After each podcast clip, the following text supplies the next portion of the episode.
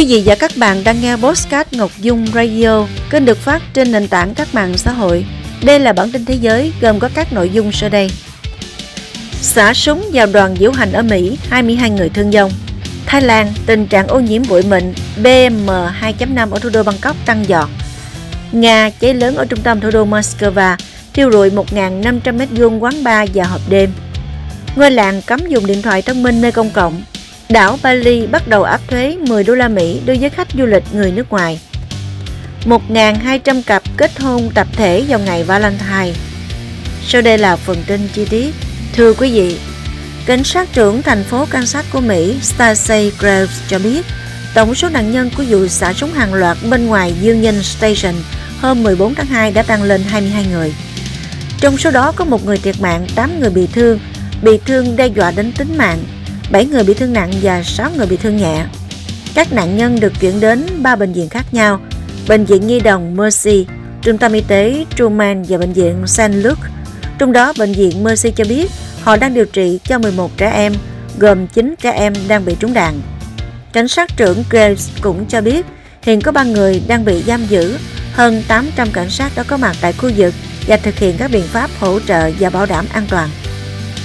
Tình trạng ô nhiễm bụi mịn PM2.5 tăng giọt ở hầu hết các quận tại thủ đô Thái Lan, khiến chính quyền Bangkok BMA phải kêu gọi các cơ quan nhà nước và tổ chức tư nhân cho phép nhân viên làm việc tại nhà trong 2 ngày 15 và 16 tháng 2.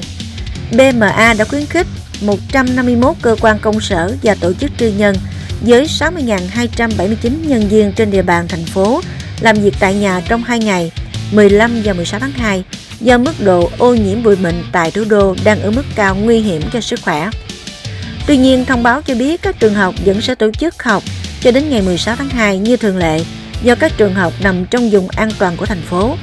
Các biện pháp như phát khẩu trang an toàn và hủy bỏ các hoạt động ngoài trời đã được thực hiện nhằm giảm thiểu tác động của ô nhiễm. Một vụ cháy lớn đã xảy ra tại tòa nhà Svestia Hall trên quảng trường Pushkin ở trung tâm thủ đô Moscow. Theo thông tin ban đầu, vụ việc xảy ra vào khoảng 7 giờ 30 sáng giờ địa phương, tức 11 giờ 30 theo giờ Hà Nội. Ngọn lửa bắt đầu ở sân bay Svestia Hall và ba tòa nhà, trong đó có quán bar Resident và hộp đêm Looking Rooms với tổng diện tích 1.500 m2 đã bị lửa thiêu rụi. Lửa đã lan sang các tòa nhà lân cận, lực lượng cứu hộ khẩn cấp đã có mặt tại hiện trường. Theo Bộ Tình trạng Khẩn cấp, vụ cháy được xếp vào cấp độ 3 trong thang 5 cấp độ. Hiện chưa có thông tin về thương vong. Ngôi làng Saint-Bot ở phía nam Paris, Pháp đã thông qua lệnh cấm sau một cuộc trưng cầu dân Ý nhằm hạn chế sử dụng điện thoại thông minh ở nơi công cộng. Làng Saint-Bot có dân số dưới 2.000 người. Cuối tuần trước, 277 người đã đi bỏ phiếu và 54% trong số đó ủng hộ quyết định hạn chế sử dụng điện thoại thông minh ở nơi công cộng, cấm người lớn và trẻ em lướt điện thoại khi đi bộ xuống phố, khi ngồi cùng bạn bè trên ghế đá công viên, khi ở cửa hàng, quán cà phê hay ăn uống ở nhà hàng và khi phụ huynh đợi con trước cổng trường. Nếu ai đó bị lạc, họ được khuyến khích hỏi đường thay vì xem bản đồ trên điện thoại thông minh. Ngôi làng cũng đã thông qua điều lệ dành cho các gia đình về việc trẻ em sử dụng thiết bị điện tử, không được sử dụng thiết bị có màn hình dưới bất kỳ hình thức nào vào buổi sáng, trong phòng ngủ, trước khi đi ngủ hoặc trong bữa ăn. Nếu cha mẹ của thanh thiếu niên ký thỏa thuận không cho con họ sử dụng điện thoại thông minh trước 15 tuổi, thì tòa thị chính sẽ cung cấp cho trẻ một chiếc điện thoại kiểu cũ chỉ để nghe gọi cơ bản. Thiên đường nghỉ dưỡng Bali của nước này đã bắt đầu áp thuế 150.000 rupia, tương đương 10 đô la Mỹ, đối với du khách nước ngoài đến từ ngày 13 tháng 2 để bảo tồn văn hóa tại hòn đảo của các vị thần này. Quyền thống đốc Bali Sangmek Ahendra Jaya cho biết, mức thuế này nhằm bảo vệ văn hóa và môi trường ở Bali.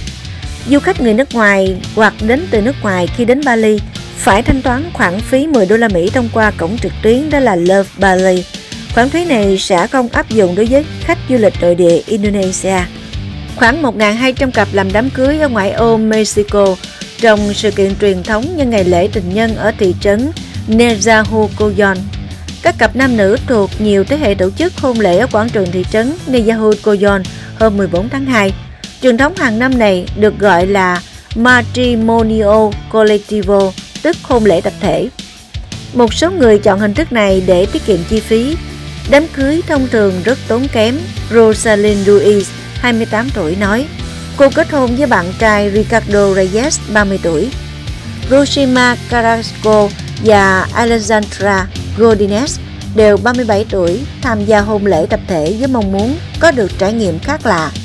Trong khi Pilar Hernandez và Susana Inocente đều 40 tuổi, xem đó là cơ hội để cặp LGBTQ này cũng có quyền bình đẳng như những người khác.